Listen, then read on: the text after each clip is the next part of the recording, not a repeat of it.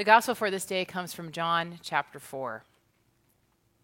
Jesus came to a Samaritan city called Sychar, near the plot of ground that Jacob had given to his son Joseph. Jacob's well was there, and Jesus, tired out by his journey, was sitting by the well. It was about noon. A Samaritan woman came to draw water, and Jesus said to her, Give me a drink. His disciples had gone into the city to buy food.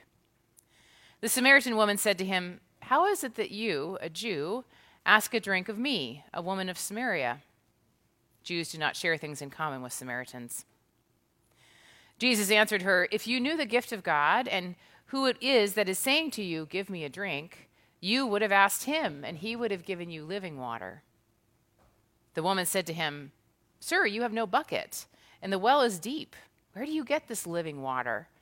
Are you greater than our ancestor Jacob, who gave us the well, and with his sons and his flocks drank from it? Jesus said to her, Everyone who drinks of this water will be thirsty again, but those who drink of the water that I will give them will never be thirsty. The water that I will give will become in them a spring of water gushing up to eternal life. The woman said to him, Sir, give me this water, so that I may never be thirsty or have to keep coming here to draw water. Jesus said to her, Go, call your husband and come back. The woman answered him, I have no husband. Jesus said to her, You are right in saying, I have no husband, for you have had five husbands, and the one you have now is not your husband. What you have said is true. The woman said to him, Sir, I see that you are a prophet. Our ancestors worshipped on this mountain, but you say that the place where people must worship is in Jerusalem.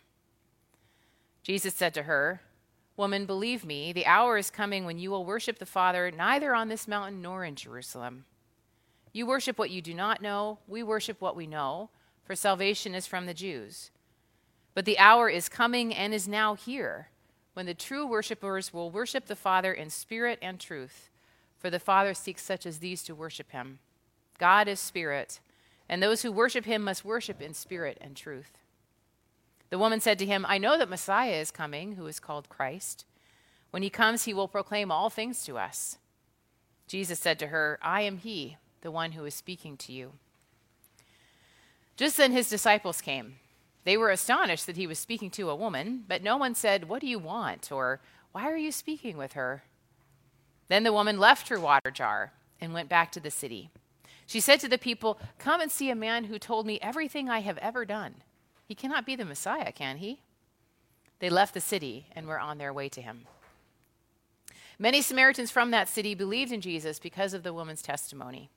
He told me everything I have ever done. So when the Samaritans came to Jesus, they asked him to stay with them, and he stayed there two days. And many more believed because of his word. They said to the woman, It is no longer because of what you said that we believe, for we have heard for ourselves, and we know that this is truly the Savior of the world.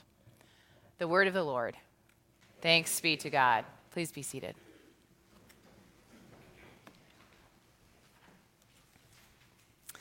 Dear friends in Christ, grace and peace to you from God our Creator and from our Lord and Savior Jesus Christ. Amen. Every week we send out a, an email on Thursdays that arrives in your inbox if you receive it, and it says kind of what's going to happen during the week or some things that are coming up later. And there's also a little video that is a sermon preview.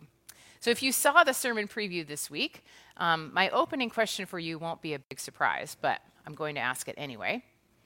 I'm going to invite you to turn to someone near you. And I know if you're an introvert, you're already thinking, oh no.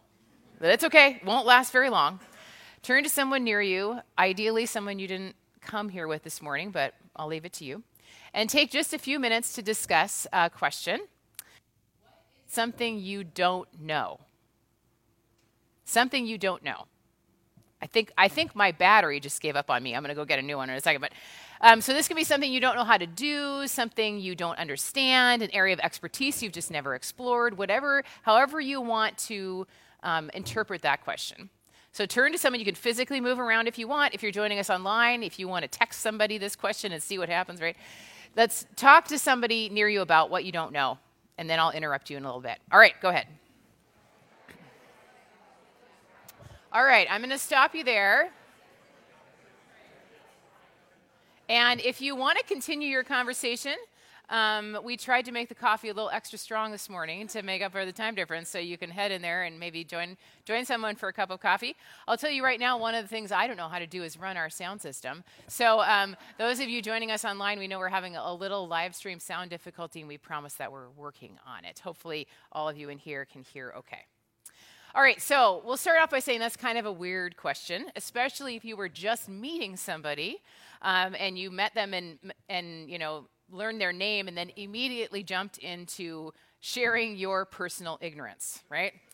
We all have plenty of it. There's we all have things we don't understand, questions we've never asked or gotten answered. There's topics we don't know much about, whole areas of the world that we just we don't even know where to start. There's a lot more that we don't know than what we do know, but that's not generally where we begin with one another.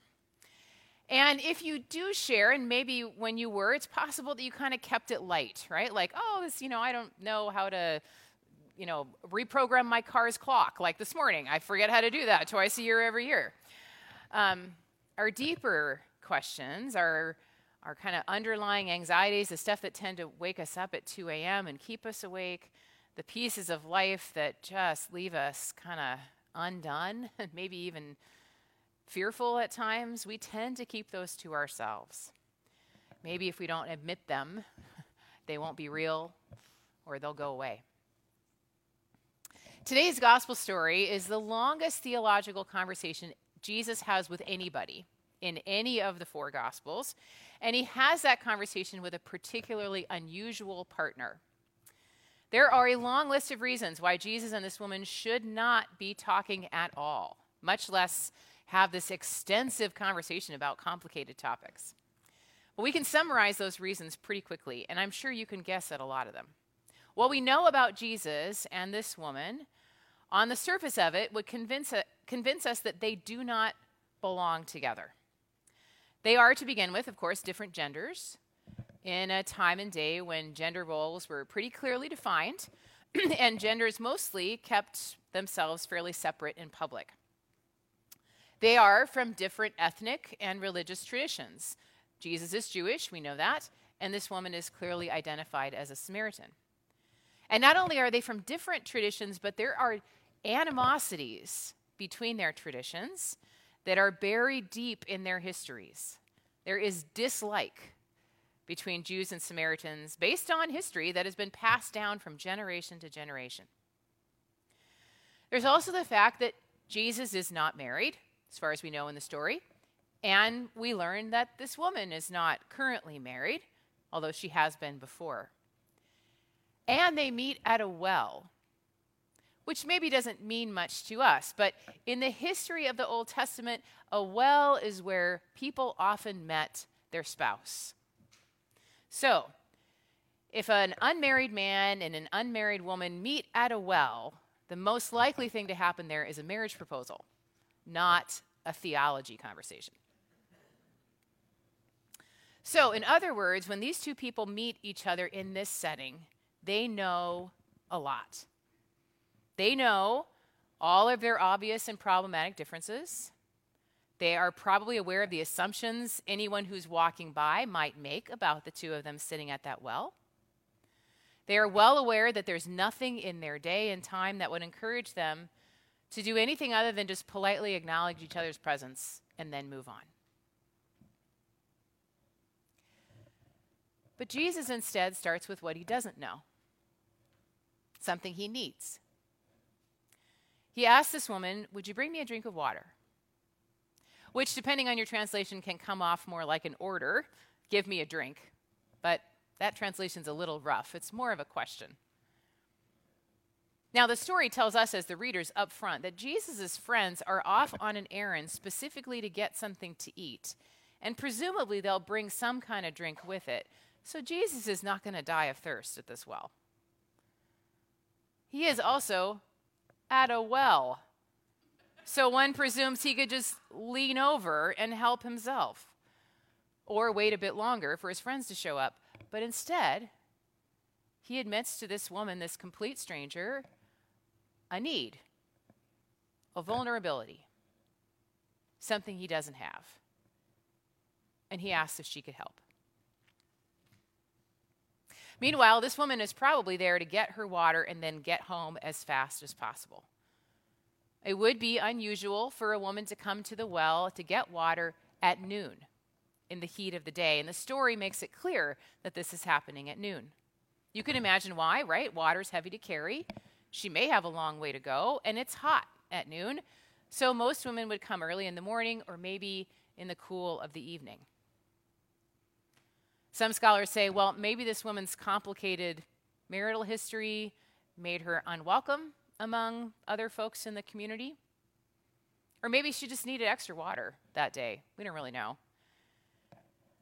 Either way, she would likely, rightly, have expected to be alone on her errand. And now she's encountered a man who asks her for help. And she, in turn, finds a way to ask him about what she doesn't know. If we had any doubts about it, everything we need to do about, know about these two people is handed to us between two parentheses. There's a little line there that makes it all clear. Jews do not share things in common with Samaritans.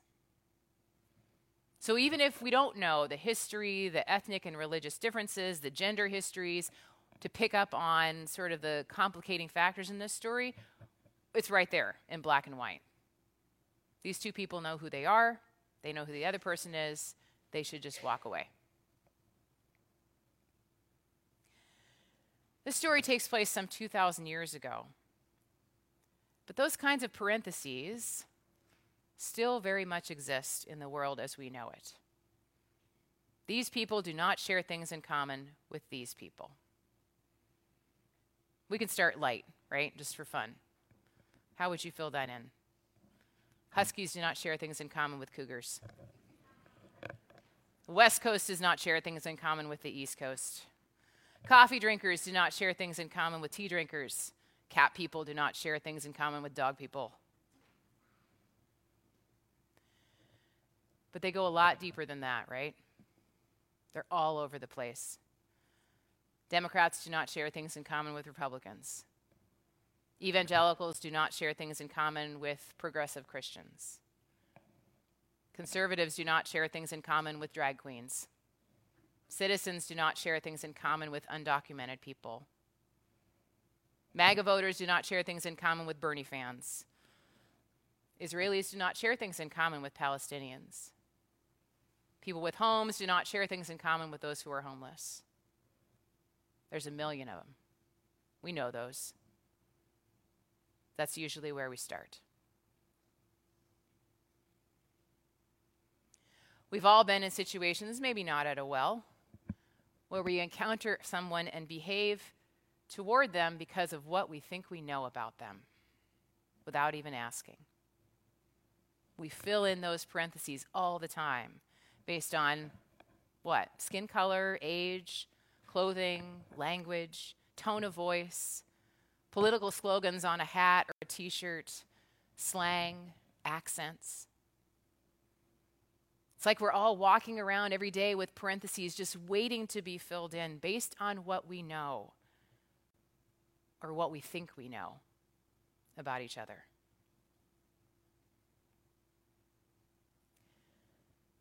So it's important that Jesus starts somewhere else instead. This Lent, we've been asking you to think about what really matters to you. How we can, in this season, strip away some of the extra stuff and get down to what is really important to us.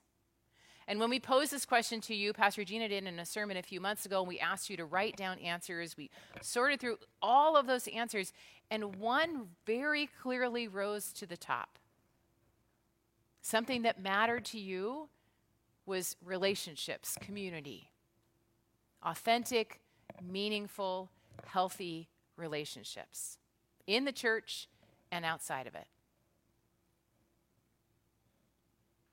That mattered, matters to Jesus too, which maybe is why we get to glimpse today a conversation that is all those things. It's authentic, it's meaningful, it's healthy.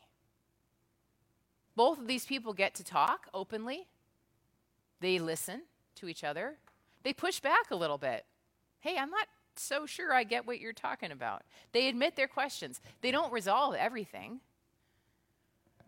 But when they leave, both of them have been changed.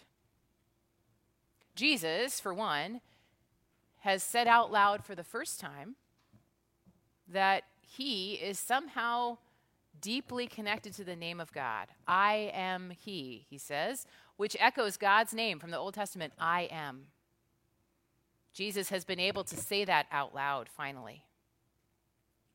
And the woman, who you might remember just came to get water, leaves her water jar there, the whole reason she showed up. And she goes instead to become a storyteller the very first evangelist, the first person to invite people and come and see who this Jesus guy is. She's a pretty good evangelist. A lot of people believe first because of her and then because of what they hear from Jesus. Come and see this guy, she says. He talks to me like I matter. When what we know or what we think we know about each other, when that's where we start and that becomes a barrier, a conversation stopper, Jesus and the woman at the well today show us a different way. Community and relationship starts with curiosity, with what we don't know about each other, and a willingness to learn, with respect and an honoring of the differences between us, but a willingness to share them. Share our questions, our wonderings, our worries, and what we're really thirsty for. Now, that means we got to figure out what we've put in those parentheses. We have to be honest about it. All those assumptions we carry around each other, about each other, as heavy as a jar of water. We have to be willing to put them down and walk away, which is not easy. Sometimes holding on to those things has felt like a big part of who we are. I am not that. So, who will we be if we walk away? What happens if we find out the person we think is least like us is thirsty for the same things we are? It might feel like a sort of death letting go of all those things we think we know. It is a death of sorts, a death of a certain way of being in the world. But in Jesus, the first thing we learn is that death is not the end. There is an empty tomb on the other side. There is a way to leave your heavy water jar at the well and walk away. There is possibility and promise of what can happen if we empty those parentheses of all the reasons we should dismiss one another if we're just willing to start with what we don't know yet and see what happens. Amen.